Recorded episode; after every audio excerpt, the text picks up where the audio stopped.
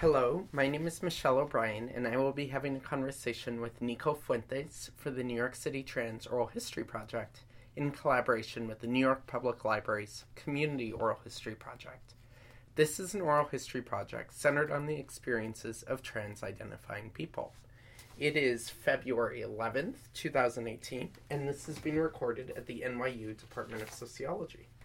Hello, Hello. how are you doing tonight? I am tired from work, a little bit damp the weather's been terrible, but for all intents and purposes, I'm well. Excellent, excellent.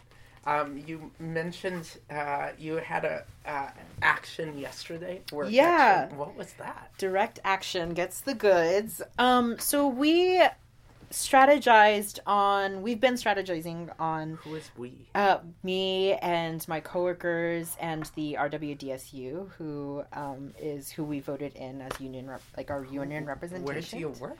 I work at the Pleasure Chest in the Upper East Side. Um, the Pleasure Chest is a um, sex shop. It's one of the oldest in New York. It started in 1971. And uh, last year we voted for union representation. We unanimously voted for union representation, which is a key um, thing about our campaign that's a little bit special. Yeah. Um, so we have been in the struggle for a fair contract. Um, yesterday on the 10th, we had a tabling event outside of both stores. Um, staff that wasn't scheduled that day showed up to both locations. We had some solidarity from another union. Um, and we handed out Valentines um, to um, the public and asked them to engage in sending the workers Valentines. So it's a two part. Um, it was a launch of an online campaign uh, for people to get in touch with the workers to send us Valentines. You know, things that workers at the Pleasure Chest like to hear is you deserve fair wages, you deserve minimum staffing on the sales floor, you deserve um, safety trainings, de escalation trainings, privilege and boundary trainings, um, which are key things that we've been asking for um, for about a year now in the contract negotiations. Um, our employer, Brian Robinson, who owns the company, um, has this far been is playing very hard to get, if you will. They're putting it very, very nicely.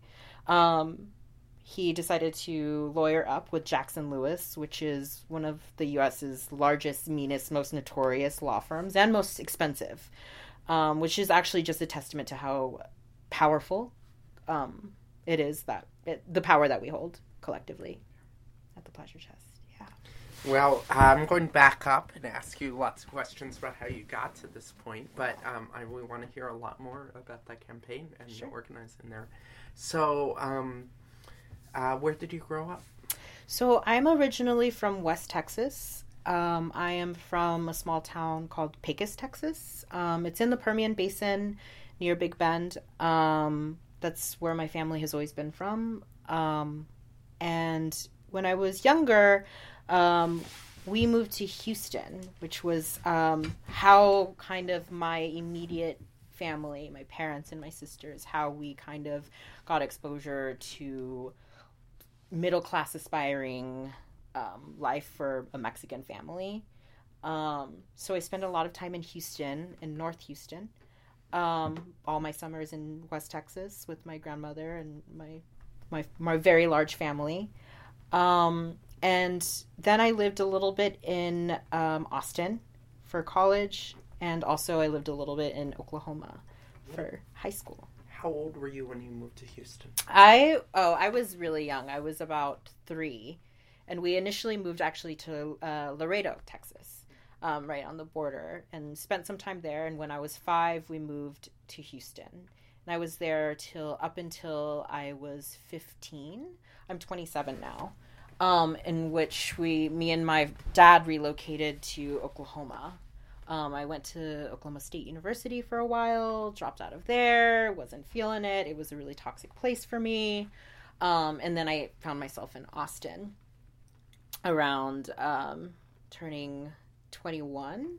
Spent time there and then made my way to New York. And I was like 23. Um, what are uh, what are some early memories you have? Early memories that I have would be the desert.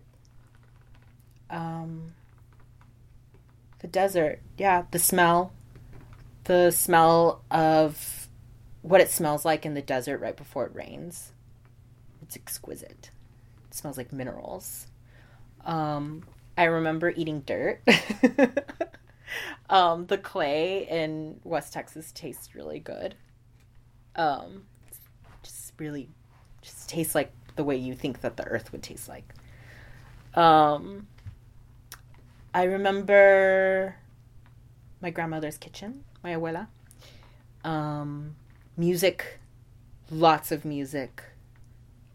I remember my sisters. I was really adored by them. They doted on me a lot. They're like eight and nine years older than I am, so there's a big difference between us. They doted on me a lot. Um, my grandfather is no longer alive, being in his truck. I remember that a lot. Those are early memories. So your family is Mexican? Yes. And has lived in uh, West Texas? West Texas. For a very long time. Pretty much, I mean, so called Mexican. Yeah, uh, yeah. I mean, that's a really long, complicated colonial history. I mean, Texas was Mexico. Texas was Mexico, but that ago. Mexico is an imperial project. Right, right. um, and indigeneity exists. And um, I think currently in my life, I'm navigating what that means and how I relate relate to that. That the fact that my family has always been there and what that actually means um, in the context of this imperial project. Um, but yeah, that's where m- most of my family's still in West Texas. I'm very far. I'm one of the few who's this far away. Um, but yeah. I feel like West Texas is a place that a lot of New Yorkers, if they know anything about it, know about it through music. Yeah. Um, through music, I think a lot of people know about the rodeo. My hometown is like the is billed as the first where the first rodeo happened. Um, Tejano music is like from that area. I mean, Corpus Christi is not very far where Selena was was born. Um, and the image of I think the tumbleweed and all of that is actually an aspect of West Texas that I think the nor- north a northeasterner would understand and think about. So you went to uh, college in Oklahoma a bit. Yeah, I did. Um, it was terrible. Um, it was such a confusing time for me. I mean, I would say being somebody that was read as like probably gender nonconforming, you know, who was very who I occupied a I looked very confusing to people. I was constantly misgendered. I was actually correctly misgendered a lot and then people would like be like, "Oh, I'm sorry. You are not a woman maybe." And which led to like these weird dynamics of it in, in existing in that place. And Oklahoma such a it's such a specific history. That's race there is so uh, uh, the racial dynamics there are so palpable, um, and your the way that people of color move through space there is just so. It's I think of it being surreal. I do. I I I, I mean I. It was almost a caricature of what people think of like the South being, but I was a freshman in college and I was like chased by like these du- like rednecks in a truck, you know, like this type of like intense, especially in the more rural parts of Oklahoma. You know, I went to Oklahoma State, so that's in Stillwater, which is just a college town with not a lot. the The university is the only thing that's going on there, in in a, in a sense. Um, so the dynamics with people who have been like from there and my body, my precarity, um, being legibly trans and also being legibly brown, just or, or legibly non-white, um, was visceral. Um, so I got really sick. I had a really de- like massive depress- depressive episode. Like went through this you know, my first year there was just so hard. And um, I was going to school, you know, it was this whole I'm going to become a doctor, you know, the academy, like academia was really like, com- like was compelling to me at the time. And, um, but I ended up dropping out because I was so sick. Tell it, Yeah. tell me about being sick. Yeah, I mean, I was so that's one of the most isolating times in my life. Um in high school, I I kind of found some way to inha- like occupy space. I went to a, a really conservative right-wing Christian school, which was a lot of different things. It was a really violent experience. And it, you know the just even like my relationship even now to like uniforms and dress codes is like really directly related. And like my trauma around enfor- like really enforced dress codes and having a body that was you know i had breasts i had i was like not lean and not tall and white and not blue eyed you know i really and there was only me and like two other people of color in like my class. And so uh coming from that and then going into a college experience and going into a college experience that I didn't want was enormously isolating. Enormously isolating and not having um, never learning skill sets on how to never being provided sk- a skill set on how to just on the basics of like being a student in a in a university setting or like um, I excelled in in high school, but it was this there was just this total disillusionment when I got in uh, when I started going to school there. Um, so I started taking um, like sleeping pills because I was having insomnia. I was just really sick, really really sick, and um, frankly very suicidal. And still even at that point didn't have language to say that you know i'm trans. Um, didn't have language i didn't know didn't have language for queerness. I didn't have a i knew gay and lesbian. My oldest sister is a lesbian. Um, i had language for that but nothing no gender variance. I mean i guess i kind of knew vaguely of trans people because one of growing up i, I was exposed to or like had access to a trans woman who was a very close friend of my sister's. Um, but it was very much, I'm not that. Yeah, which does a number on your your Tell me about mental this. emotional. Trans woman who's in your life. She was amazing. She is amazing. She's she's doing great. She's beautiful. She lives in Los Angeles. Um, but since uh, my sisters are older than me, um, they were I mean they were in like middle school and high school when I was a child, and my parents um, w- were very liberal in the sense of accepting people into our home, but very conservative in the way that me and my sisters expressed ourselves. But um, my growing up, there was a lot of people always at the house. My sisters always had like friends over, and like it was a very like open environment for um, people to come to us. Um, and one of my sister's best friends, even to this day, she it was probably i mean i don't want to clock her shit but it was probably before her transition you know she was in high school um, and one of my earliest memories of engaging with transness was um, i was such a nosy little brat and i like hated when my sisters closed the doors and like locked them. We like we didn't have a really a household dynamic like that. So i would always try and barge in. And i barged in one day when my sister i guess they were getting ready for like a party or something. Um, and i barged in and my sister is like putting on clothes and her friend is putting on on breasts. And, i was it wasn't something that shocked me. It was just like i felt a sense of uh, oh you're getting ready but you're putting on on breasts. Um I didn't have any sort of language or concept of that, and I think I think she screamed, and I was like, "Uh," and then my sister was like, "Get out" or something, yelled at me. I was probably like ten or something, um, and I, I just, I was, I accepted her. I, I knew who she was. She was a part of my life. Um, I'm sure she, she saw me.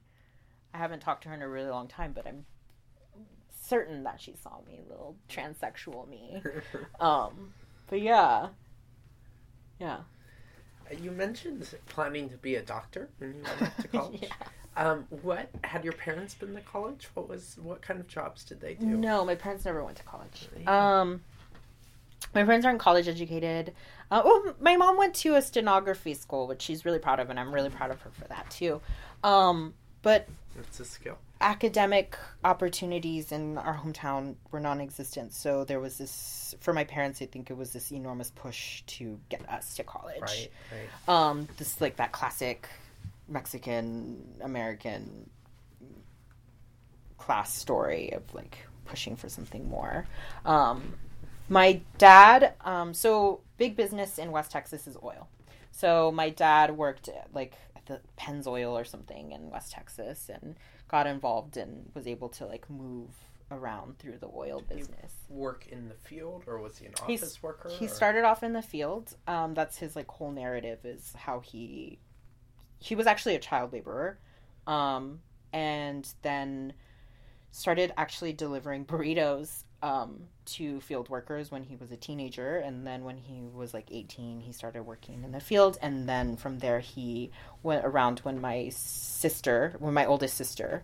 Um, that must have been in like the late 70s, early 80s, um, got an office job and kind of was pulled up by I don't really know the details, but was I, I assume was pulled up by some of the white men around him and kind of groomed in this way because he was like according to my mom was just a very sociable person had really good um, just connected well with people um, and he found a skill in that and that was like how yeah that's how like we even ended up in Houston because that was he got his job at Enron.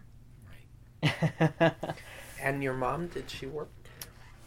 My mom worked a little bit. So my grandmother um, owns a flower shop in our hometown. Um, so my mom spent all of her time working with my grandmother.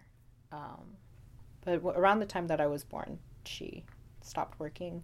She worked again. She worked more like receptionist jobs. When my dad um, started working at Enron, he kind of pulled her through, and she was a receptionist for an executive receptionist for a while until Enron collapsed. Um, Did yeah. your family make it through that all right? Um, I mean, that is a time that I don't really un- I didn't understand. I think they they kept a lot from me. Um, they I'm I'm assuming they must have lost so much. I mean, they lost their entire retirement, like everything, like all those people did. Um, so that was really bad. It was a really, really, and that's actually how we ended up moving to Oklahoma because my dad was looking, everybody was looking for work at that time. Um, and somebody in Oklahoma wanted him. So, um, yeah, that was a really, really, really bad time. How did you end up leaving that region Uh, which region? of Oklahoma and West Texas Um, so I was in Central Texas? You were in Austin. for yeah, I was in Austin for a little bit. So when I was in Austin, I was like it was total self-discovery. I had moved away from my family. I was like expressing my gender variance and like really just in my early 20 like that phase of your life when you're in your early 20s and like exploring like putting on makeup, like wearing caftans and like just finding a sense of self.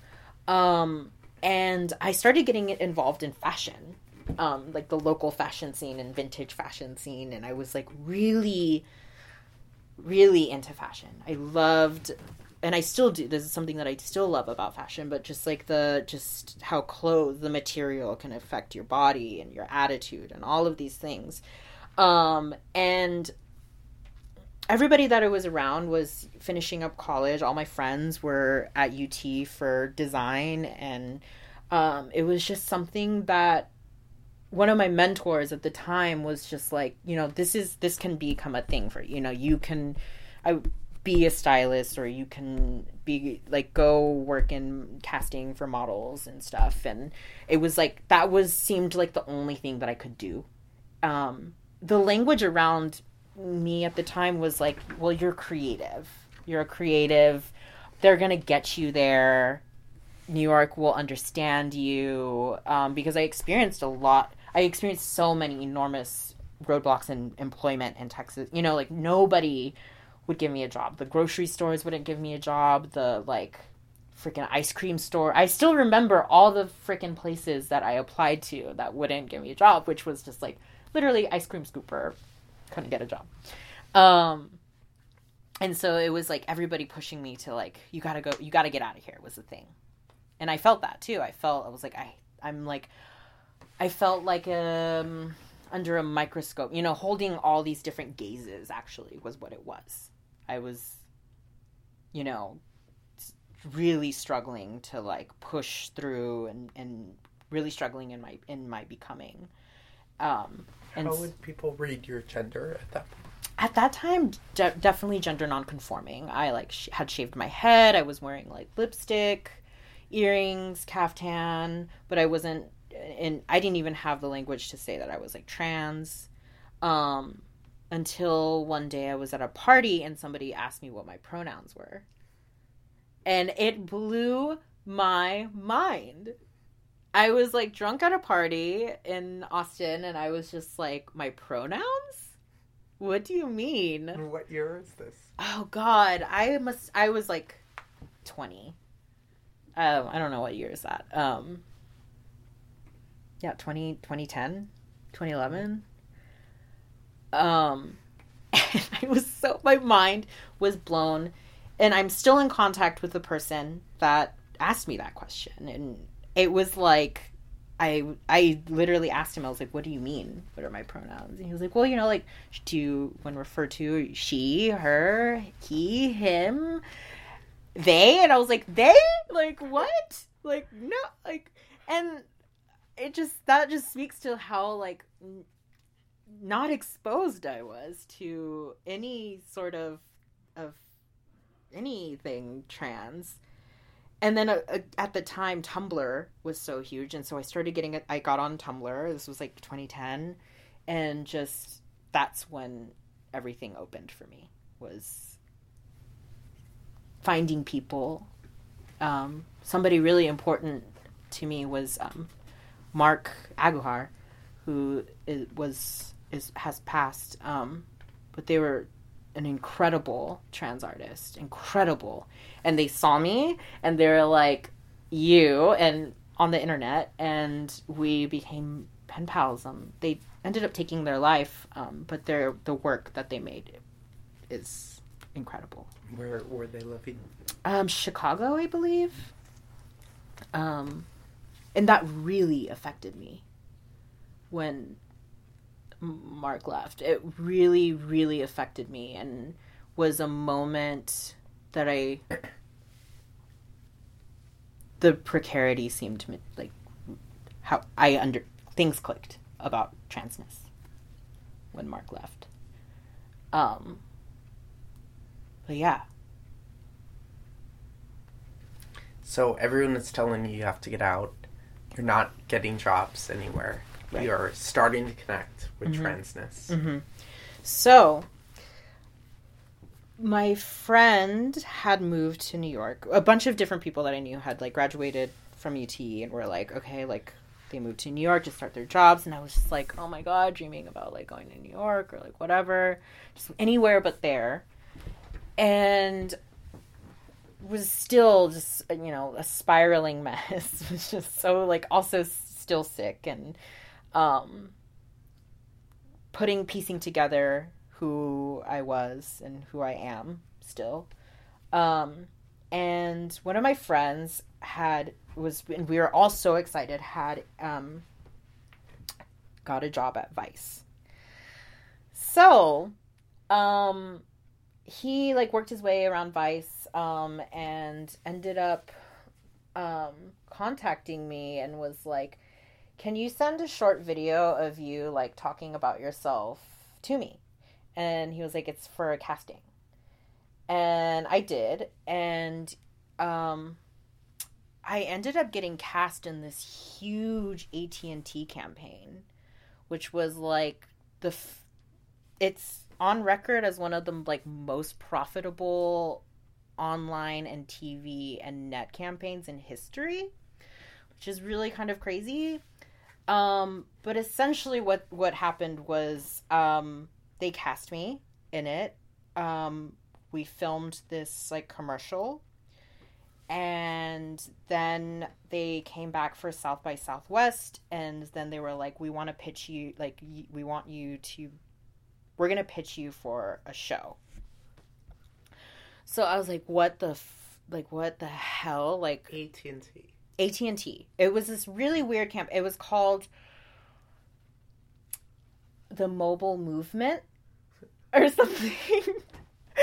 um and it was like I didn't see this coming. yeah, Yeah. it was wild. And it was like the mobile movement and it was like following youth across the US and um it was sponsored by AT&T and like Vice shot it in the very Vice way that they do, which is like very new media and like fresh and like gritty and like like young and um my the video that they released on YouTube of me got the most views. And then yeah, so then they were like we're going to film this pilot. And so it was South by Southwest. I met like all these people. Like they brought these people who were also in the campaign to meet in Austin. We filmed this thing. It was so weird. Um, and then they gave me a check for it, and I moved to New York. Um, yeah, and that was Can we three years ago. Can someone go watch? I maybe? I don't. watch you. I haven't looked for it in a while. Um but I'm sure it has to exist online. I mean everything still exists online. Um they like I have a lot of feeling. I mean Vice is trash, but I mean what I learned through that experience was extraction. Tell us about that. Um, it was oh, so I get to New York, and then they're like, the producers contacted me, and they were like, so we found out that you're in New York. Like, how's it going? And that was like a part of my like plot line, I guess. And they were like, we're gonna pitch another show, and are you interested in working with a really big name in fashion? And I was like, okay. I was tr- trying to find a job, like whatever. And so I um, go to this. They don't tell me who it is. They just say this is a, like a really legendary fashion figure. And I go and I meet, and it's um, this guy named Nicola Formichetti who used to do all of Lady Gaga's creative direction and styling. And I grew up when Gaga was like so huge, so I was just like, whatever. Um, and they ended up filming this like basically a pilot for a reality TV show, but they didn't tell me. So it was a lot of like emotional manipulation to get reactions from me and just this really awful, awful experience that was really exploitative. And Nicola ended up offering me a job afterwards, after it, and we he didn't want the show to happen, I didn't want the show to happen, and it never happened through Vice. So I dodged that bullet. But that was when I really realized how they really pushed me to and they were saying it was a documentary, but it wasn't and they were really pushing for reactions, they were pushing for they kept telling me more looks, more looks, we want you to look like more like clothes, like more clothes and like feeding me alcohol so I'd be more sensitive to like things and getting me re- like reactions from me, flying me to LA to film this like music video. It was literally cr- it was ins- one of the wildest experiences of my life. Um, but the lens from which they were doing it was so exploitative, and I didn't get paid much for it either. So that's when I was like, "Oh shit, new media, fashion." Yeah, that certainly connects to a lot of analysis and thinking coming out of trans communities these days. Yeah. all the social buzz. Like, when does it translate into actual benefit for people? Yep. I mean, I so in 2000 so 3 I guess 3 years ago it was like this I felt like I walked into this moment where trans exploded. it was like we everybody my peers we were getting cast in fashion shows we were like i was filming this this thing um you know there was like trans girls on the come up in the underground art scene and like in the like mainstream nightlife scene and you know i was being featured in like vice and id magazine and these things and like it was such a for it was such a moment to come into new york um, and experience that and be a part of. Um, but I knew after that experience with Vice, I knew something did not sit right. And I knew that this, and working in fashion, I realized how like trends are like, and the way that people's bodies are become commodified. And, um, and I had this really deep sense of this is gonna, this bubble is gonna pop and what's gonna happen to all of us when um, trans stops trending. And I think that, at least in my perspective, we're seeing that now. And, uh, so you started working in fashion. Yeah. Tell what was that like? fashion is is a trip. Um, this is, I mean, fashion. I my friends would say that you know I was probably had a very much different rose tinted glasses view of what I thought fashion was and versus what it is. Um, it is a deeply exploitative industry. Um, I was constantly having to work for free in order to be to get work um, and was constantly overworked on sets for like hours and hours with no sort of like process, accountability process.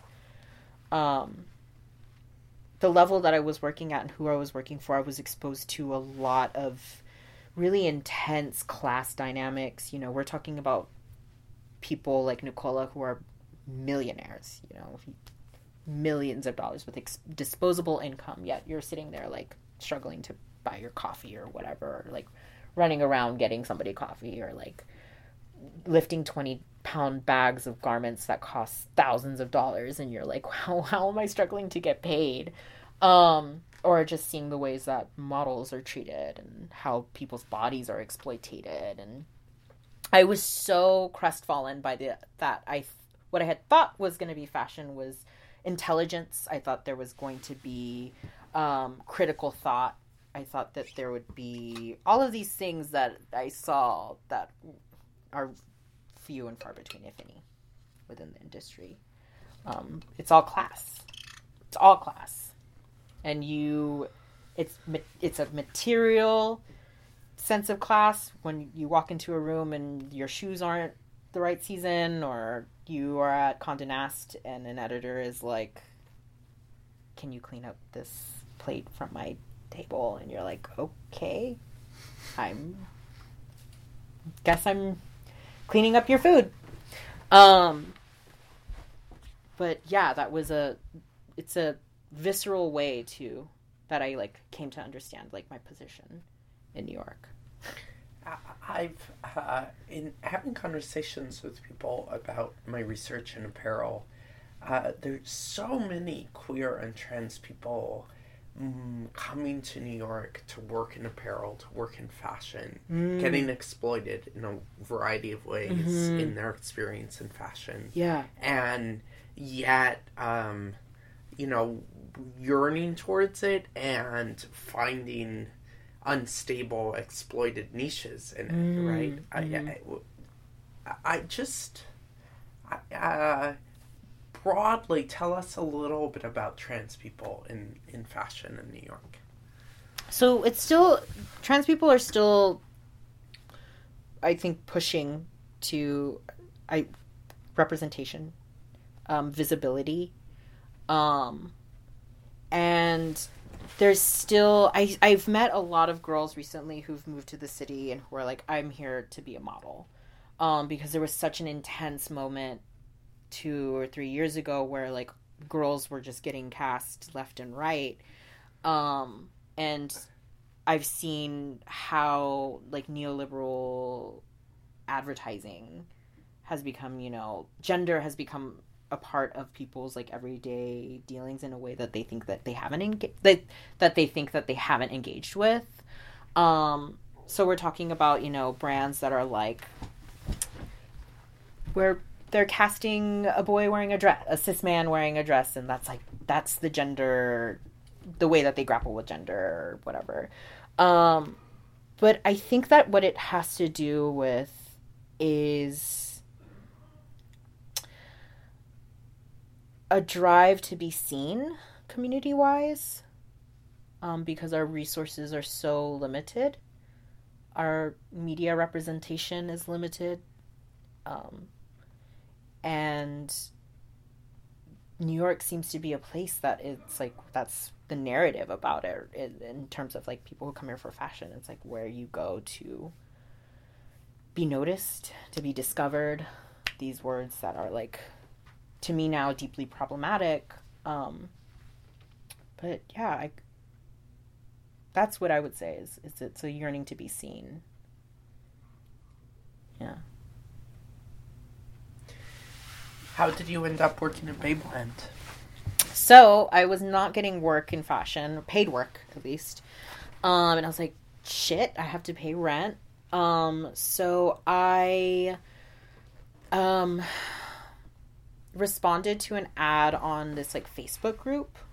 It was like a queer workers.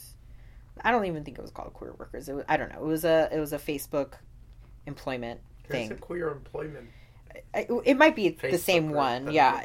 It, yeah. yeah, it may be the same one. Um, and somebody like posted that that Babeland was hiring, and I was like, still trying to find jobs in New York and finding it very, very hard. You know, and my bur- bubble was burst by that because I thought like, wait, I was promised that I would, they would get me here, but they actually don't.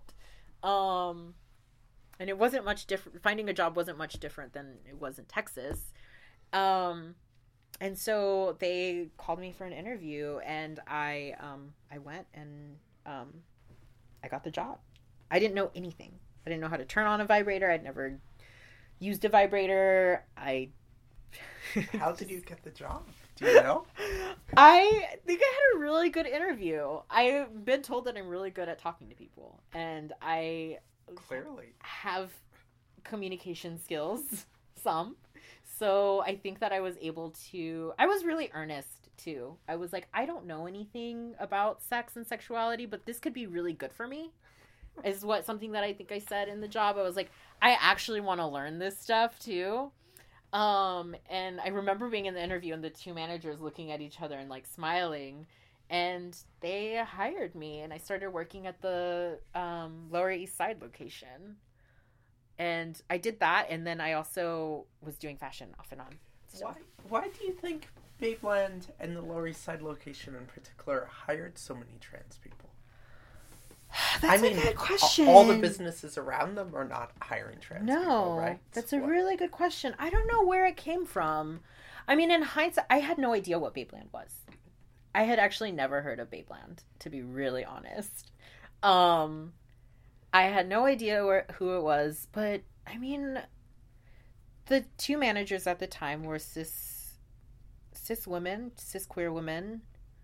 Um and I really couldn't tell you why. I, I would say that in, maybe in hindsight, there was people around that were pushing for that. That's where I met my really good friend Lena, who's one of my dearest friends, nearest and dearest friends. It's where I met Phoenix, who's another near dear friend of mine. And I, I would say that they are two people who really put a lot of energy into transforming Babeland. Um, and we're probably part of the, the voices there that were asking to change the way that it was them from before. Definitely. Yeah. We have an interview with Phoenix in the Trans Oral History Project. Amazing. Um, so what year was it that you got the job at Babeland? God, it was like, oh man, so 2014, 2015, 2014? 14. Okay. Yeah, think, so. Yeah, because I was still doing fashion, and I was still I was working part time at Babeland doing fashion, and they were able to. Yeah, I think 2014. And what was it like working there? It was a trip. I learned so much. I learned so much about myself. I learned so much about my it was my sexual awakening. It was my it was at a time when my gender was was emerging. My gender expression was emerging. I understood myself to be trans.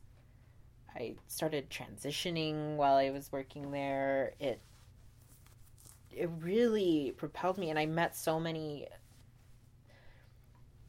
people that were just on top of their shit and like knew their shit and and embodied their stuff and people who saw me and people who still see me. I was really seen there. I was really supported there.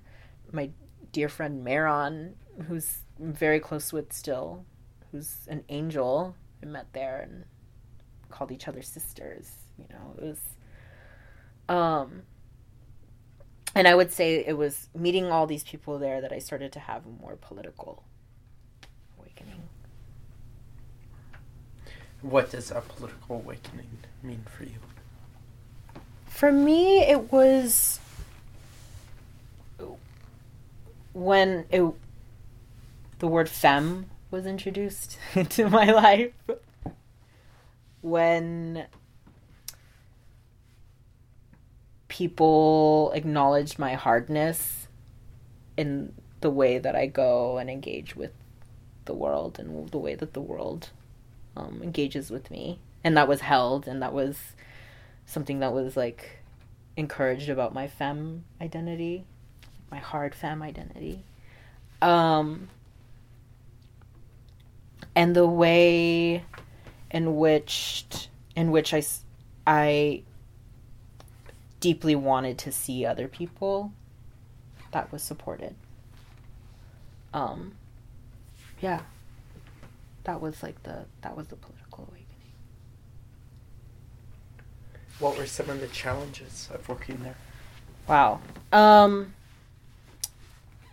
I mean, definitely engaging with the public. It's trans people who have retail jobs and who have jobs in which they're interacting face to face with people. It's like that's really hard work. It's really hard work, especially when you're engaging with something like people's sex, sex and people's sexualities and all of the messiness that's involved with that. Um, that area in particular worked nights, um, always, ex- pretty much exclusively. So I was always scheduled on the weekends. So in that area on Rivington Street um, is like bars where just like drunk, like drunk mask bros wooing, yelling at us from outside, harassing us, uh, prank phone calls, um, being sexually harassed, um, being you know physically accosted, you know just all sorts of messiness. Um, and frankly, I experienced a lot of trans misogyny within the, the company itself. Um, the way that trans bodies were just kind of not acknowledged by the owners. Um, a lot of like, you're asking for too much directives from the top.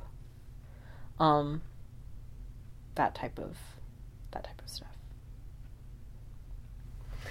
Do you remember how how long were you at Babeland? I was there for a full year. Okay. And then I was deeply unhappy. I was really irritated with the way the direction that they were going and how like trans women were treated in general and just the race problem within that that place.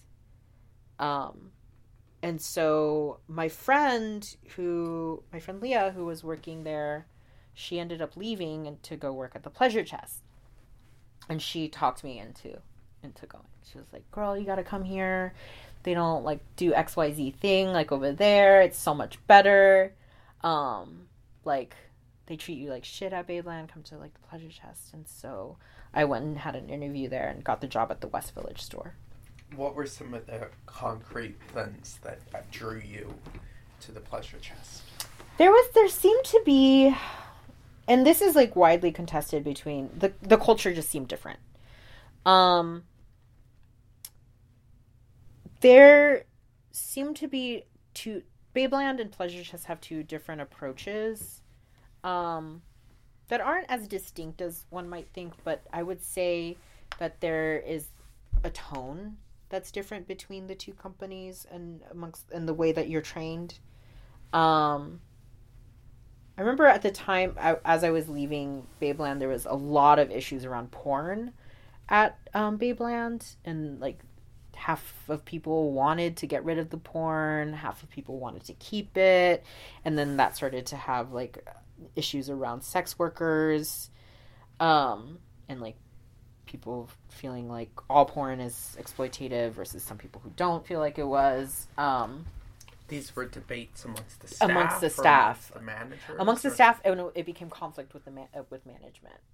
Um, What were the lines of demarcation there? they were there was like complaints that like that some of that the porn that was carried at the time was there was race there was racist porn there was really gross um trans porn that was st- like narratives around like like I don't even remember specifically, but it was there was like problematic trans porn there.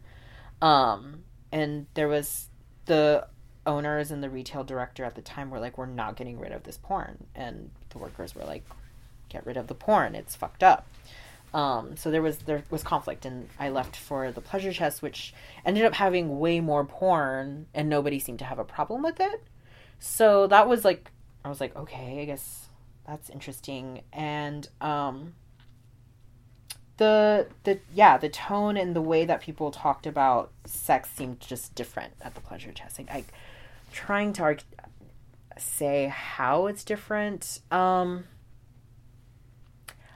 i would say it has to do with the branding that the pleasure chest is a sexy place. That's how the pleasure chest brands itself. It's a very like we're sexy while i don't know which led to interactions that seemed more like that when I first started I was like that's a little bit weird but okay I guess that's normal here where it was just like more there was more room for like the public the like public to be a little bit more like push the boundaries with the workers a little bit more and that was more accepted at the pleasure chest than it was at Babeland. Um but yeah So after you left Babeland, the unionization effort got underway. mm-hmm. Did you keep in touch with that? Did you hear much about it as it was going on? I didn't. Um, I didn't even know it was happening when I was there. Um, and then uh, one day, Lena and Phoenix came to visit me at work and bought some stuff, and they were like, "Let's go outside and talk. How's it been going?" And I, at the time, I was having a lot of problems. I was having a lot of conflict with my manager at the time, who's since left. When Race- was this? Huh? When was this? This was two two years ago. Um, I was having this man was just there was a lot of conflict. Um, racism, tra- like covert transmisogyny, um, just being in general gaslit when I would make complaints, um, and um, just really struggling to f- have agency in in the workplace. Um, one of the actually the key differences that I, I now that I'm thinking about it was that at the pleasure chest we weren't really encouraged to kick people out, but at Babeland you could kick somebody out without any question. Like your coworkers would 100% back you up. But there was a tone that the management had set at the pleasure chest, and it still exists today, which is something that there's conflict around about the ability to actually kick people out. Um, and just in general had a lot of conflict and so um, we talked about it and they were like how's it been going blah blah blah and i was just like really upset at the time and generally other coworkers were also upset with with a lot of things and seeing a lot of stuff that was happening around us. And so they were like do you want to set up a meeting to speak with somebody about what you can do about this? And so it's like sure i trusted the two of them. And um, that is when i met with pete and stephanie at the rwdsu So two years ago, last month was when Babeland went public with their campaign. Mhm. Do you know if at the point that you were talking with them, they had gone public? Yep, they had already gone public. Yeah. Yeah, I think so. So tell me, uh, uh, had you ever encountered a union before? No, that's the thing. That's the really interesting thing, and it has been a part of my like political consciousness as it is now. Um, never heard of it. Like I'd heard of unions. You know, I, I knew about unions in in a like pop sense. Um, to me, my association was like factory workers, the Midwest, um, farm workers. Um, but nobody in my family had ever been in I think my mom says now that like there's a cousin that was in a union or something. Um but my parents had never been in a union. My siblings had never been in a union. Honestly, unions in Texas It's uh, a it's rough place to it's a- have a union. it's a very rough place to have a union. Um, and I mean, probably the fact that my dad worked in oil and gas and had an office job meant that there was just like, probably, you know, like unions aren't that great or something, or we don't need unions. Um, so it was a an enormous, enormous, um, thing that I felt I was risking. I really was didn't know anything. Um, but when I met with P- um, Pete and Stephanie, I, they explained it to me. What were your impressions of them? They were RWDSU They're- staff. They are. RWDSU staff. They were organizers. Um, I was, you know, I immediately read them as like, you know, lefty white people. um, they were really earnest and eager. Um, in their the way that they um engaged with me, engaged with my body, engaged with the way that they were talking um, to me about. They were really careful about explaining everything in detail, um, and yeah, it was it was very nice. They were very nice, I would say. Yeah. Um. So that's yeah, that's when I signed the card. I was like, "Holy shit! What did I just do?" Um, but I texted, you know, my friends. Was like, "Okay, I did it, and this is the moment." And yeah, Do you had they started talking to other workers at that point at No. the Pleasure Chest? not that I know of. And um, so, what what were the next steps of the campaign after they connected with you? after they connected with me, we they were like, okay, like let's start. Um, and you know, they explained like the fundamentals of like you know like nothing that you're doing is you're protected regardless like you have the right like my workers rights basically about that I it's a it's legal for me to talk to a union um, that the company doesn't know that I signed a card, that it's not a legally binding thing, it's or like it, my, that I don't have to like suddenly pay dues because I signed a card. Just like the really key things that there's a lot of misinformation about in terms of the RWDSU itself. Um, and they were that we did this mapping exercise where they were like, tell me about all the people that you work with, and we're gonna scale them from one being the least interested in in a union to five being very like engaged with you. That's the scale we use in in um, in the UAW. Yeah. Yeah. Um so um we did that exercise which was so cool and um it was a lot of me using my like interpersonal skills and like very good at reading people and just like plotting. I'm a Scorpio, so I'm like all about the like plotting and seeing things. Um and yeah, so then from there they were like, okay, can you pick one person that you feel like you can reach out to, that you feel safe would be, feel safe to reach out to, um, and then we started, and I did. Um, so a big push was to start agitating. and so I started agitating. Um, and it wasn't very hard because everybody was already really agitated. We were all exhausted. We're a lot of people overworked. Um, we're experienced, you know, in my time at the pleasure chest, I've been physically assaulted. I've been spat at. I've been sexually assaulted, unfortunately. I've Do you want to tell any specific stories about any of those things? I mean, one of the things is which is so such a, a trans it's such at the intersection of transness was I was standing outside of the store. It was like it was nighttime in the West Village. I was closing. They usually most of my jobs have always scheduled me at night because I like tend to I like sell well or whatever. Um and I was standing outside by myself, I guess checking my phone or just like taking a breather.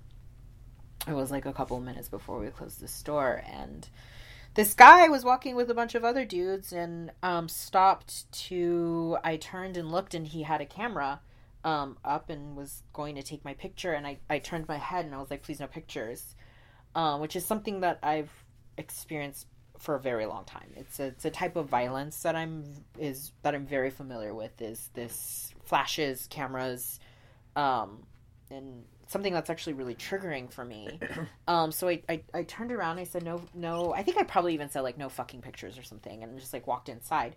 Well, he started yelling and followed me into the store, and I was closing with my coworker Emma, and um, and he was like, he was like, come back, come back. I'm not, I'm not a bad guy. Um, you don't have to be a bitch like that. Um, and I was just like, "Come on, dude, we're like closing. I'm really not interested in a photo." And he was like, "I like your fucking look. You have a cool fucking look. Why won't you just like relax and let me take your picture?" And he was like, "You have no idea who I am. I work in in fashion." And I was just like standing there. I was just like, "What? What do you want? Like, just leave." And he hawked a fucking loogie and spit in my eye, and it was the most. It was one of it was degradation, just like pure he had this look of disgust like how like could you say no to me? He was entitled. Entitled. Very entitled. And it was such that was just you know that was just one experience you know amongst all sorts of other things you know daily phone harassment and the inevitable nature of being misgendered every day um, I'm not somebody I think at yet that passes. Um, sometimes I do, sometimes I don't. Um, it's always a big question of why one day I don't, and why one day I do, um, which I'm sure other trans women can relate to. But you know that is a violence that is it's violence. I mean, violence is multifaceted, right? It is. It doesn't look like just one thing. Um, and on top of the fact that um, I experience date violence on the regular.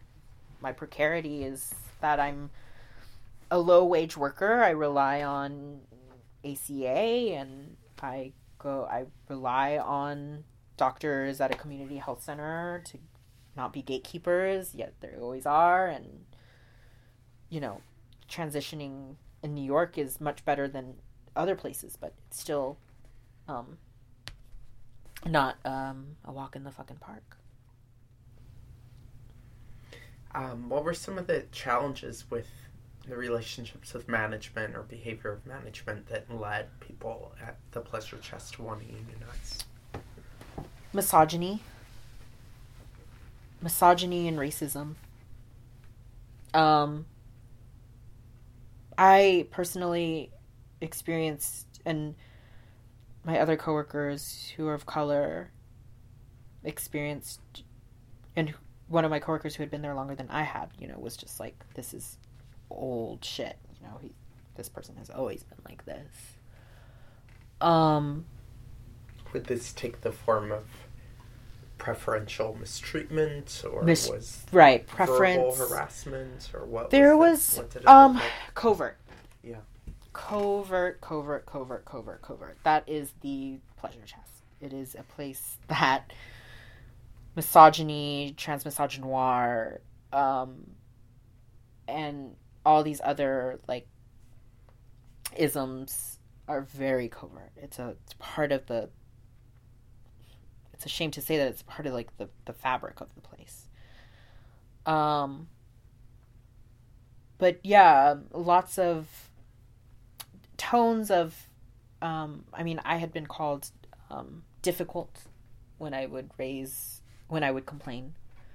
Um, I have been called hard to reach when I would pull away from toxic interactions.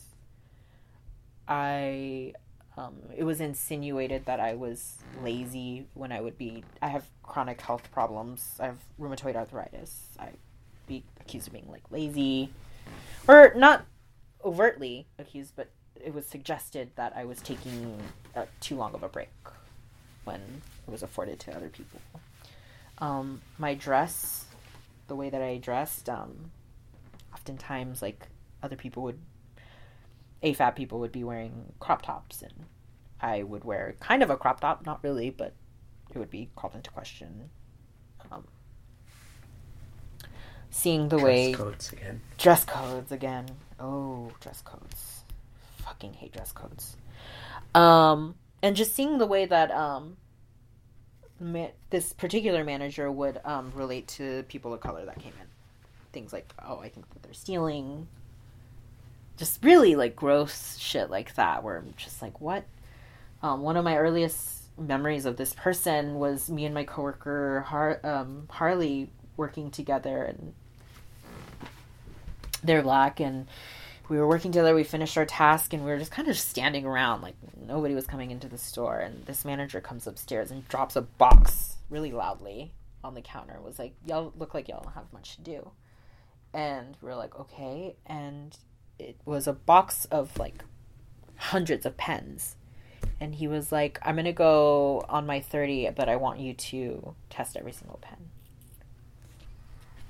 We were like, I, when he walked out the door, I like asked Harley, I was like, is this normal? Like, has, and sh- they were so completely confused and were like, he's in one of his moods. Um, and I felt really degraded by that. I felt really, really degraded and did not sit right with me. Did not sit right with me that two non white workers who must be just standing around, not doing their job, need something to do. What are uh, what were what are the racial demographics of the staff?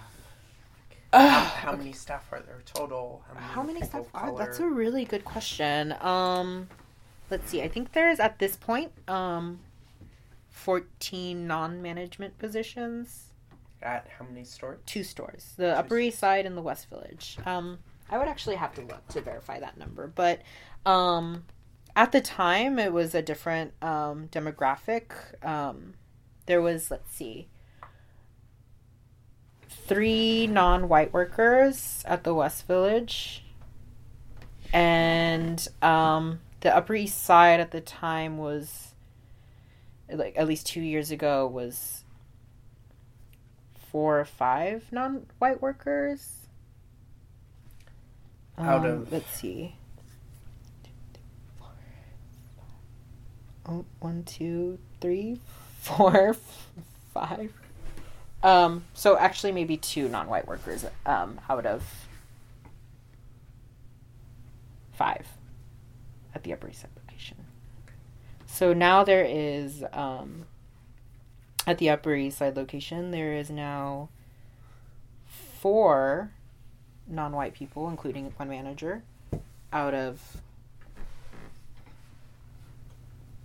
uh, nine workers. Um, and what was interesting about the union busting campaign was that we were very much, when they launched their union busting campaign after we had unanimously voted, they were adamant that they were a diverse workplace they provided a pie chart of us of uh, allegedly the whole company and gave us numbers and figures on the diversity quotas that they had fulfilled and therefore that they were not as we had were claiming racist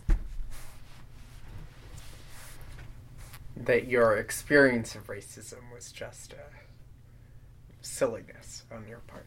Of course That's what racism is, right? So um, yeah, so you guys win. Um, tell me about the timeline. So you're gathering cards. We're gathering cards secretly. secretly, very secretly. I was so nervous, and this was before. This was before Orlando, which was in my mind is a clear memory and a marker of. You know, at first it was kind of it was a slow process. It was like I felt, you know, I still as much as I worked with these people, I wasn't sure who would be you know would accidentally out it or you know my precarity was you know heightened by by it. And um, there was a lull. There was a period of a lull where i hadn't or hadn't talked to anybody you know like i kind of you know pete kind of texted me. They were busy with the babeland contract and negotiations and then orlando happened and my like that shifted a lot of stuff for me the shooting in Orlando. And it, I experienced a long period of despair and em- emotional pain and um and that's when I was like okay we have to like push for this have to do this like this is world building shit so that's when things started to speed up a lot um, I ended up requesting a transfer to the from the West Village to the Upper East Side. I was like, listen, I'm experiencing a lot of violence here. In the back of my head, I was like, this is also a good opportunity to start building there. Um, and it just really quickly actually happened, and other people were engaging too and organizing as well. So um, we, it happened pretty quickly. We had two people that were ended up like leaving or being fired, which is a really the context in which um, one person was fired, Aaliyah, was is kind of central to actually the organize the the campaign, um, central to the anti-black violence that happens and has happened at the Pleasure Chest, um, which is probably somebody that would be worth talking to. But it started to speed up. It, at least in my memory, it was like speeding up, and the ball was like we were getting really close. Um, and then finally we we had there was like one person left, and I distinctly remember who that is, and I was like, I don't know, I don't know what you know what they would vote for. Um, but we, we we had the we had the numbers. We had a hundred percent um, chance of winning a vote, and um, we um, voted. When so um, to go through the na- National Labor Relations Board, you file the cards, Correct. and then it becomes public. Correct. The employer finds out. Did they find out before you filed? Nope. They found they got a phone call allegedly. Uh, when did you file? Do you remember? Oh man, I don't remember the filing date. I should remember that. I really don't remember the filing Yeah. date. Do you know? I don't. I, Oh, I okay. haven't spoken to enough pleasure chest workers Yeah. yet. And then uh, uh, about five weeks later, there was an election, Yes. and that gives them a lot of chance to harass you all. Yes. Harassment. Exactly. What that is form did that take? uh it's called union busting. As I came to learn. They hired an evil law firm. They so they lawyered the fuck up. They got Jackson Lewis. Um, I remember Pete um, having a being in a meeting with Pete and being like, "Oh, we just found out who is going to represent the Pleasure Chest," and he showed us the papers. Um, and it was Jackson Lewis. I had no idea who Jackson Lewis was. I was like, "Ooh, that's really bad," but also I was like, "Who is that?" and he was just like, "It's it. They're they're they're mean, and they're scary, and they win." Um, and I was like, big gulp. Um, I was like, okay. Um, and then they um, also, on top of that, hired a um, private um, un- union busting firm. Um, I forget the name of uh, name of them, but this man, God, I erased his name from my memory. He came. He was um, he was actually um, Peruvian man. Um, definitely clocked him as a just a very conservative, probably right wing um, guy. Um, and at this point, they had no idea. Um, in hindsight, I found out that they thought that all of the none of the West Village was interested, and they thought because I was in the Upper East Side and I had been a part of so many complaint processes um, within the company and had been had a lot of conflict with my managers and had been very vocal. So they, they kind of condemned. They they thought that the east Upper East Side was where all the problems were. Um, but we were subject to this these mandatory meetings. Um, one of the things that was really and it was such a I was just like y'all are fools for doing that. You're s- fools because it really actually that is what the those mandatory meetings what was really cemented all of us together. Um, we went through this amazing training that Stephanie and Pete had had built together, um, and this at this point, um, Kim Ortiz had been added to um, our organ, uh, who is um, an organizer with the RWDSU, had been added um, onto it, and they um, it was uh, they called it an inoculation meeting in which they trained us on what to expect and what to hear. They had this bingo game that we played, and they played recordings of of union busting meetings, and we had to bingo all of the like classics of the the union busting campaigns. Like you're gonna have to pay six times your salary and dues and um a lot of uh, shit. Like as soon as you sign your um union card you're that's when you start paying your union dues which is not true for the RWDSU um there was um a lot of mythology around like it's going to be impossible to talk to your managers. Management's not going to be allowed to talk to you. Um you're gonna sink the company. Um, just a, just the classics from what I understand of, of most union busting campaigns, and so they we were really really well prepared. Um, that is something that Pete and Stephanie really nailed in terms of of of this campaign was making sure that they could not scare us out of it, um, and they didn't. Um, one of the highlights of the meeting, though, that was really a moment in which I like audibly was just like what um was this guy he was like telling us over and over like really condescending learn your history. Know your history. I'm not trying to scare you but here's the really scary part. And brought up ronald reagan.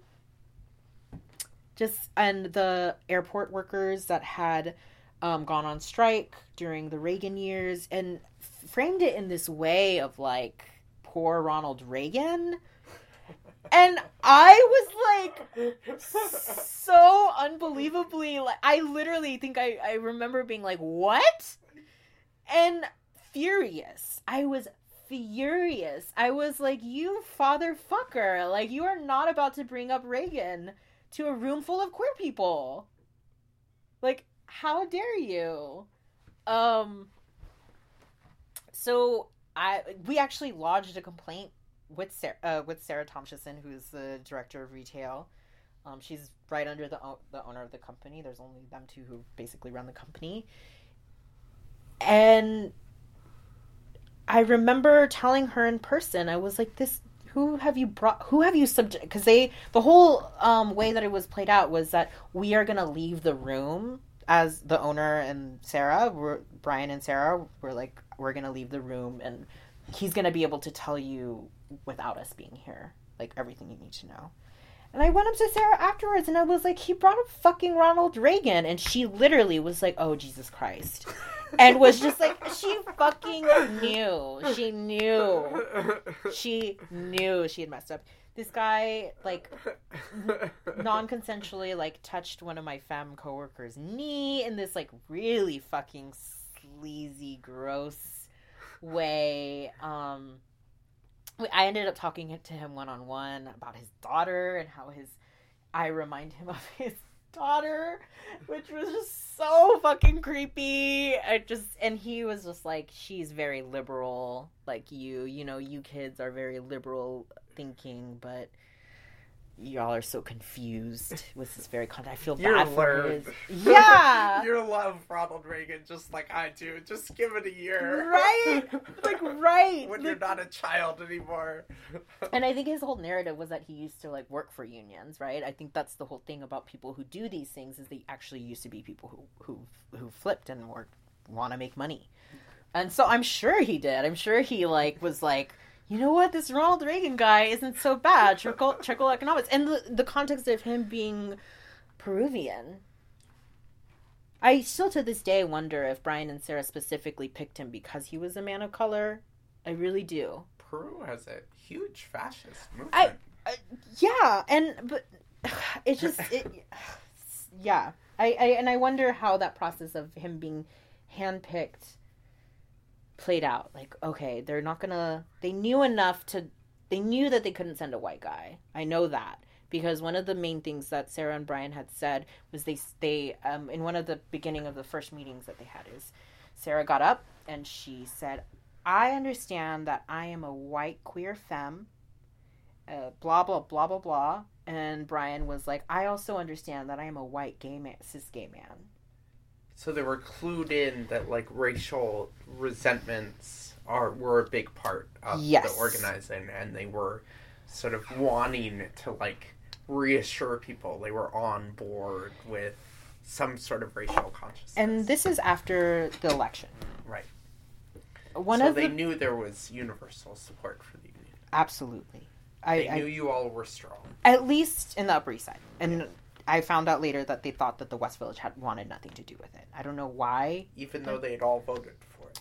This was before the election. This before, is this is the this this is the Right. union busting. Yes, yeah.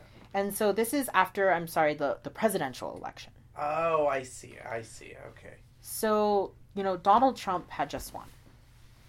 And we were all reeling. Um, Sarah had sent out this long email. Oh, that tells us the date of when, roughly. Yeah, roughly, right. Um, Sarah sent out this long email. And it's that she signed it in solidarity. Sarah. They rolled out a and this is something that is so key to this to organizing queer workers and organizing at the pleasure chest was they rolled out this campaign for the company which was resist. It was red uh, rainbow letters resist.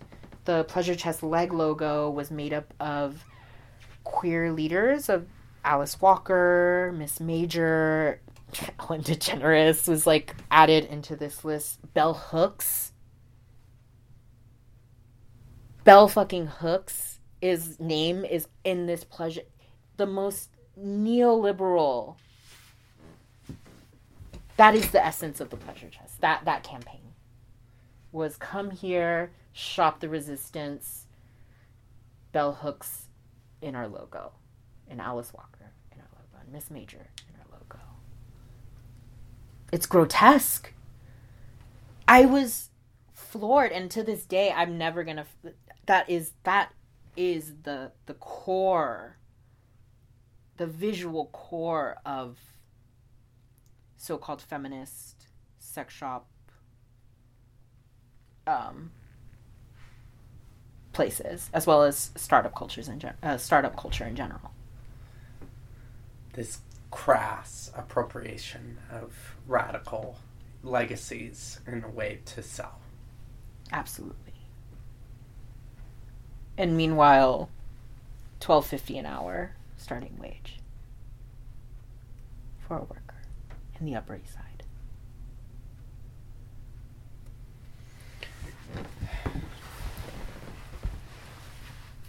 So you all filed. Trump was elected. They rolled out this absurd campaign. You had they they brought in a union buster. They you had mandatory meetings. Then you had a vote. You had unanimous support. unanimous support one person didn't vote at all which is to this day it's not important but it's still considered a unanimous vote according to the organizers Of course. every everybody said yes And what was their reaction? I mean, they. I imagine that was a bit of a shock to them if they had It was misjudged. the- so great. My mom had actually flown into into town um, because she, I mean, she had known that I was doing this for. She was proud of you. She, yeah, she was really proud of me. Um, she flew into town. I had invested so much energy and resources into into into this, and um, it was so dramatic. There was a literal live count um, we all crowded into the basement, the workshop space in the Upper East Side, and the NLRB agent, yes, yes, And yes, This is how many workers? 14? fourteen, yeah, Okay. together, um, and crowded into the basement, and this NLRB agent, yes, after yes, after yes, after yes, and just the most elated feeling. I cried. I, my mom held me. It was just so special because we did that. We or- organized across, you know, the shit that makes organizing so hard across all these intersections of privilege and oppression. We all voted yes, which is momentous, and I I do believe that it's historic. How did you all do that, do you think? built that kind of solidarity? How did we do that? I mean, there were so many conversations happening. There were so many namings. And I, what I mean by that is like saying that something was racist. And a push for the white folks around us to name that. Um, and from what I understand, that's that's like something a part of the labor movement in general. That's a struggle is like how to organize through race and class stuff and being. I think that there was a tone, a, at least on from what I was trying to do about being explicit about what we're dealing with, and that and being uh, accountable to each other, and being accountable in the sense that like we walk the walk. We don't just perform our politics when we say that we're anti-racist, we mean that we're anti-racist. Um, and I mean, there's there was at the time there was so much happening globally. Everybody was shook, and we I think we all understood that we are going to play a part in in making something better possible. And you're going to be the actual resistance. Right. right. The actual resistance. Um, there was a lot of sharing of information. Um, one of the Bell Hooks's um, essay, Desire Eating the Other, is essential reading for understanding the pleasure chest and understanding Babeland. Um, in which she talks about everything that is the pleasure chest where um, the promise of of meeting the other and our how our bodies are othered in society is racialized bodies trans bodies racialized trans bodies. Um, and that the pleasure chest is this invitation to come play out your racist sexist misogynistic desires.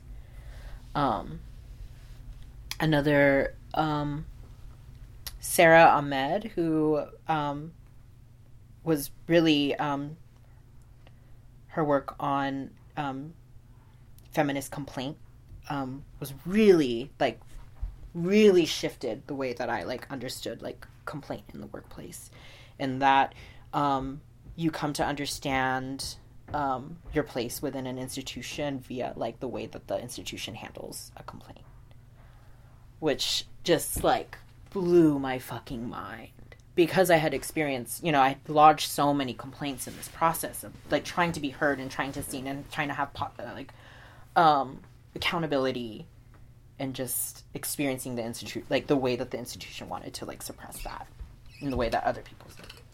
Um, so there was a lot of like literature sharing, zine sharing. Um, we, I mean, some of my coworkers are, are super left, so that was really helpful in, in providing like language and context for those that maybe who wouldn't necessarily identify as far left. Or, um, memes, sharing like leftist memes was so helpful in this like group chat that we were in. Um, for femme memes were were, were like widely circulated amongst us. Um, yeah, How many other trans workers were there? Let's see. Um,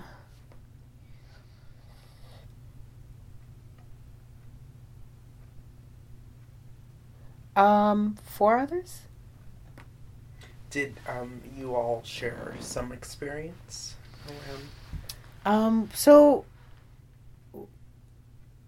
a, something that happened in this process was, you know, one of my friends, she's a black trans woman who's incredible, um, was able to get her a job, like whatever really pushed and advocated for her job, for her to get a job, but she ended up experiencing so much violence, so much misogynoir, just like pure misogynoir, um, at the Upper East Side location, um, which just drove like pushed it pushed her out of that place.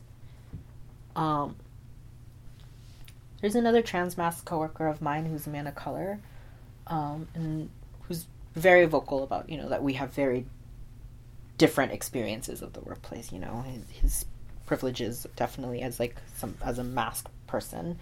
Masculinity seems to be like a thing that gives gets you a pass with management. Um,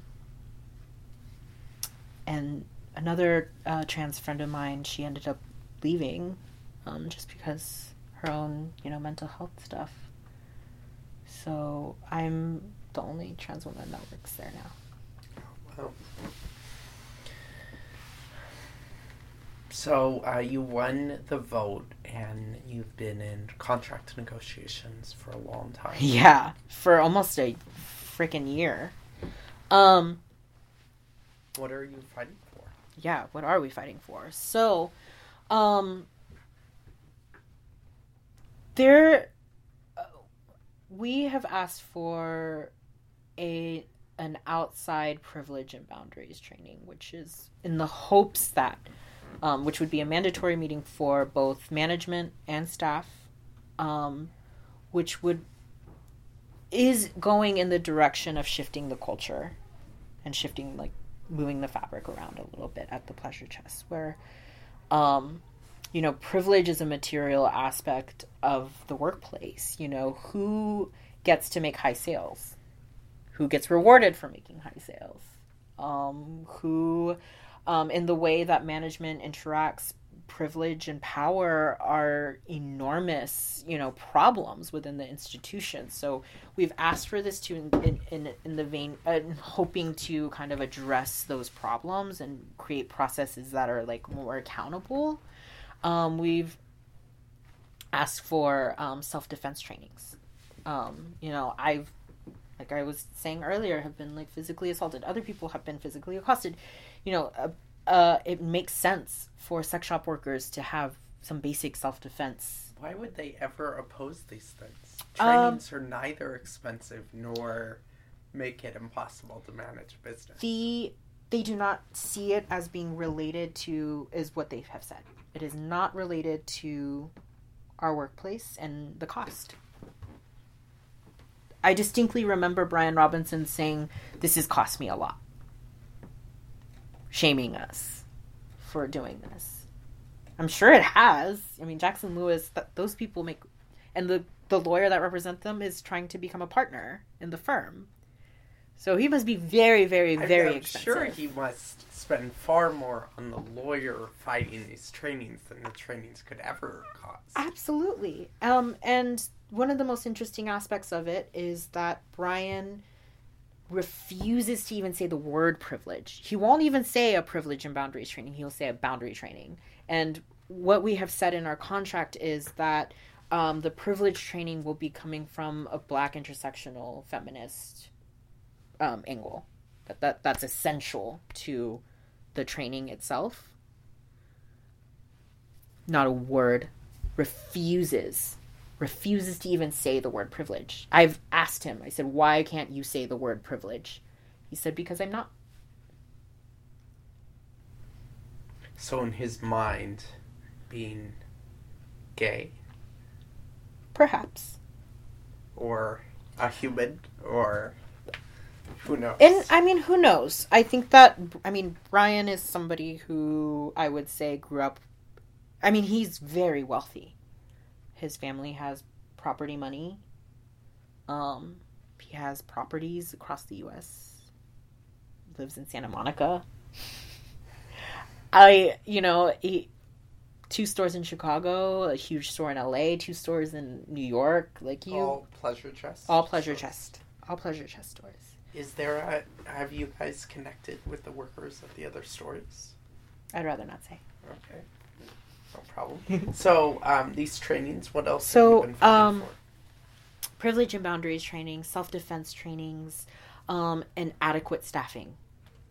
Um, so there is so many times that people when when things have happened in the store, like assaults, verbal harassment, and physical harassment, and sexual harassment, it's because people are left on the floor alone.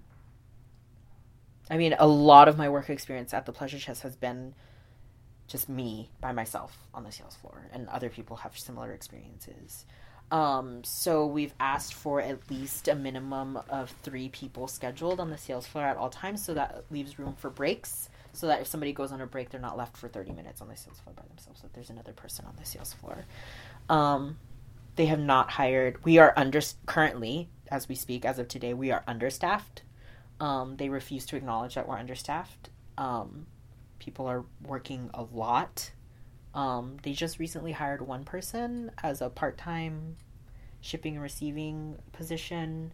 Um, but there was enormous um, conflict in during contract negotiations around allowing um, a shipping and receiving person to be in the bargaining unit, and then they ended up closing the the shipping and receiving department that they were trying to build in New York, and kept it in in Los Angeles, which was very interesting. Um, and we have initially, we've just recently, um, a, about a week and a half ago, maybe two weeks ago, um, laid out our economic proposal. So generally, how it works is the contract negotiations are non economic agreements. So like grievance arbitration, we've obviously asked for a fair like uh, grievance process. Um, people have been fired for so many different fucked up reasons, and we're trying to restructure that where there's a more fair and balanced way of doing that, um, and who gets to decide that and whatnot. Um, and we've just recently laid out our economic plan, which would be like our sick time, our pay, and insurance. Um, we've Will you get health care? Huh? Will you get decent health care? Um, well, hopefully that's the goal to get decent healthcare. Um, we were like looking. We looked at the what Pleasure Chest offers versus what the union offers. The union offers just it's better in They- general. Right, they have a They- healthcare plan. They have a healthcare plan, um, Blue Cross Blue, Blue Shield, which is, to my knowledge, trans that covers trans inclusive um, stuff like hormone replacement therapy stuff. Um, they told me they sat down and read it very carefully around trans stuff before they started the campaign. Absolutely. Yeah. Absolutely. Um, so the company, to their credit, doesn't have the worst insurance in the world. Um, but I think pretty much only middle management to upper management is on the healthcare plan, and then maybe a couple of well, actually, the people that would have been on it are now part of middle middle management. Um, are on there on the company's existing healthcare plan. Um, but we are asking, you know, the Fight for 15 campaign is is so important and iconic and and and great.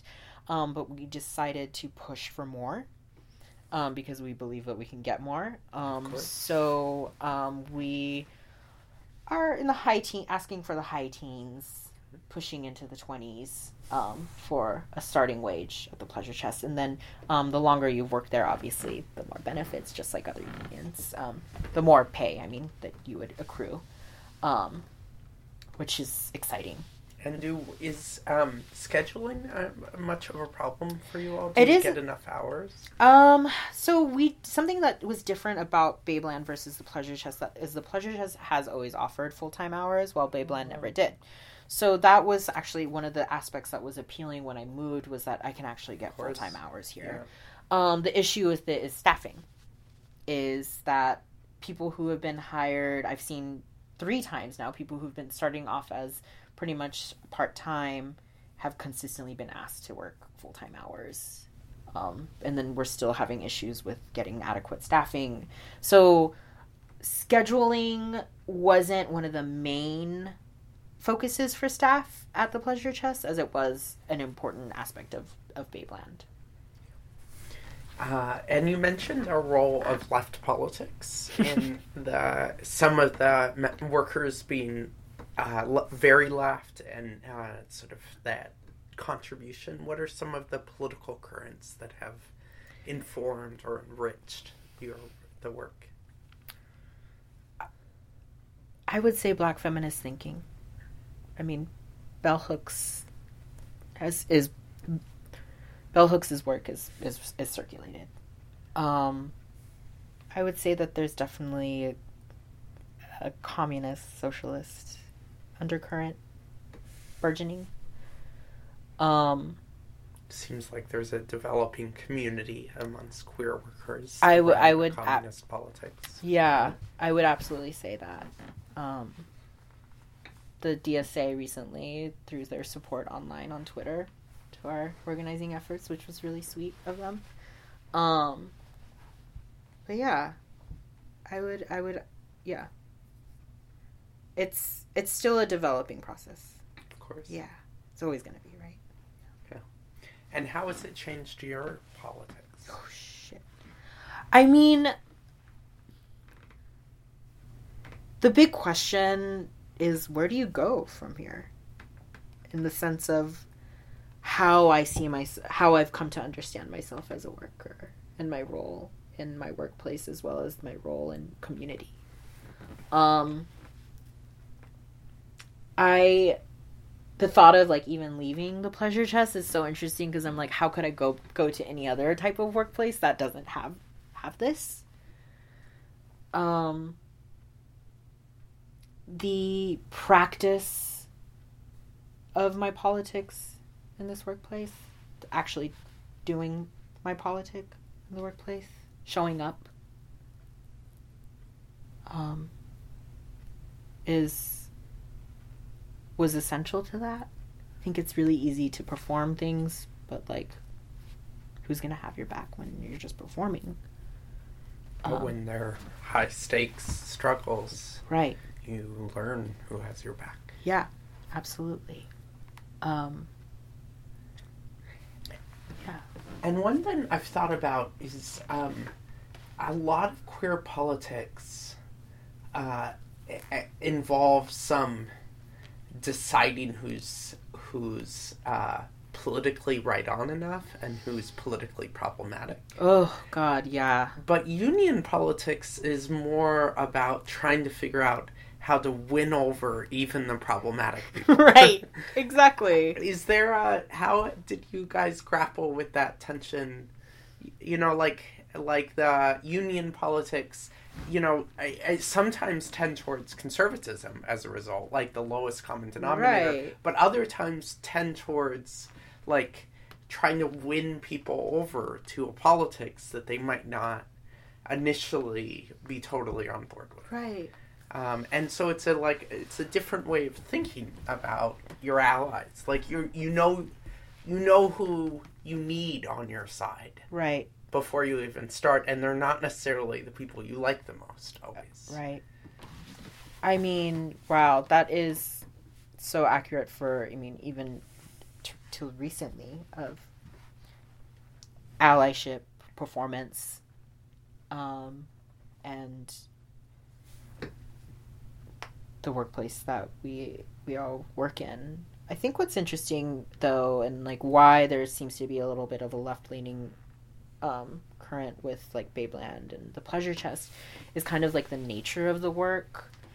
You know, it's coming from a place of like none of us were given this information, and we had to put in the work to get access to the information and to un- understand how to talk about the information. So the people that we work with do have a crit like have critical thinking skills. Of course. Um, I I work with really smart people who are uh, their intellect is unrecognized because they're low wage workers, right?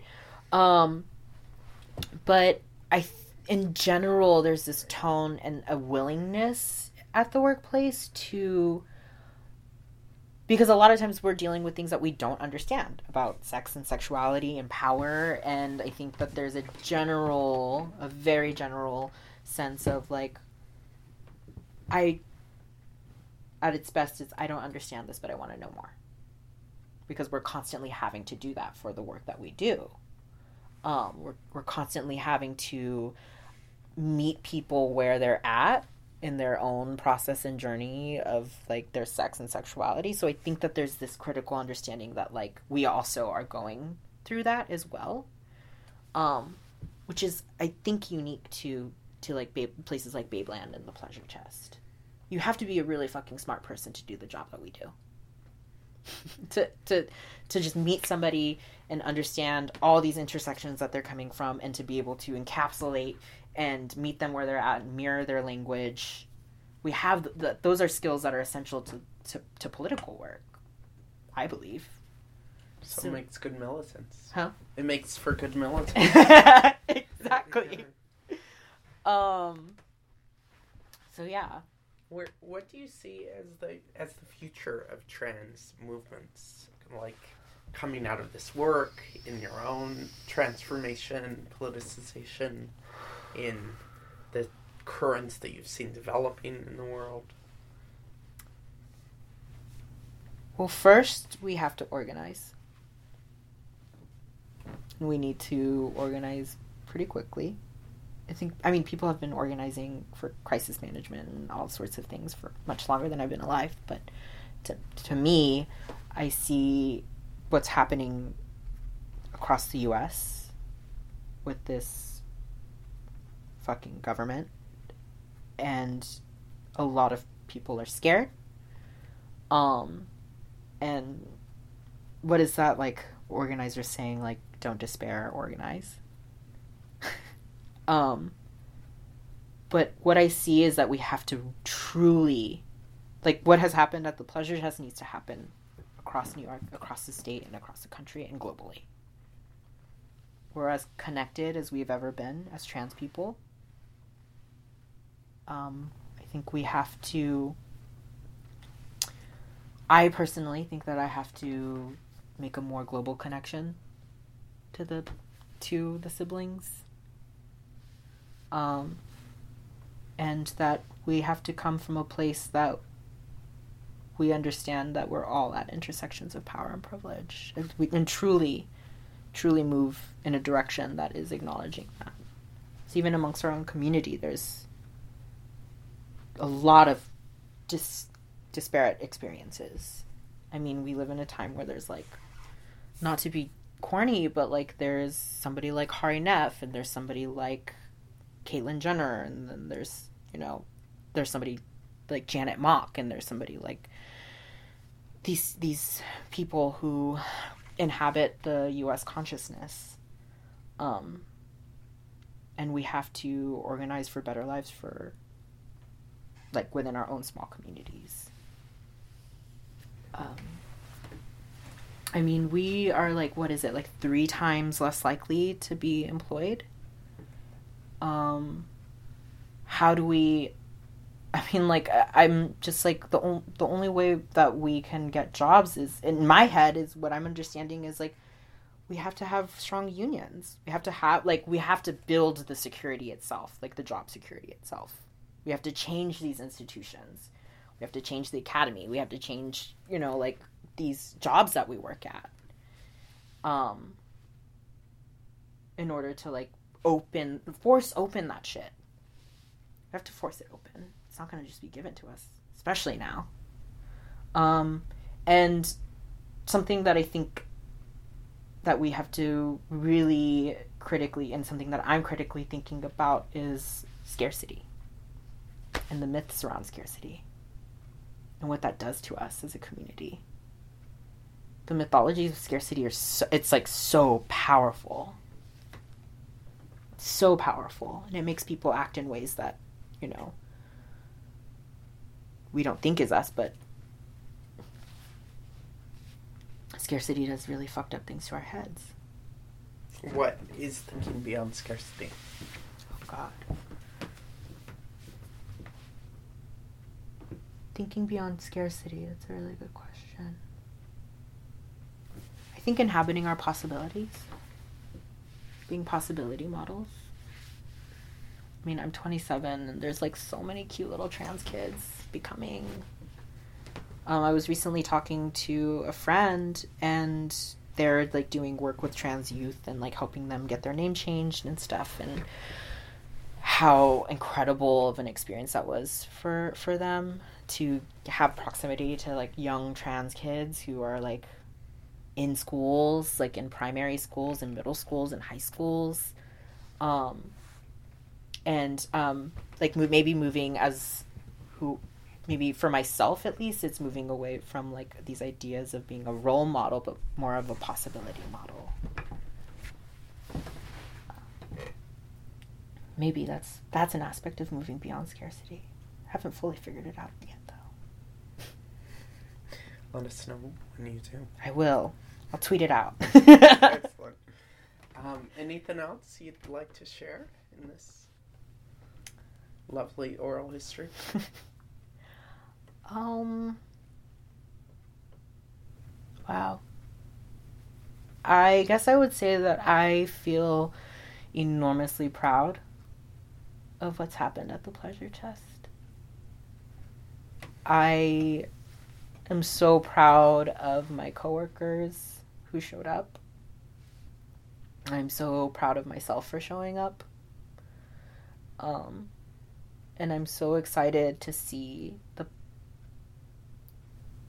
the world building shit. So excited to see that. Beautifully said.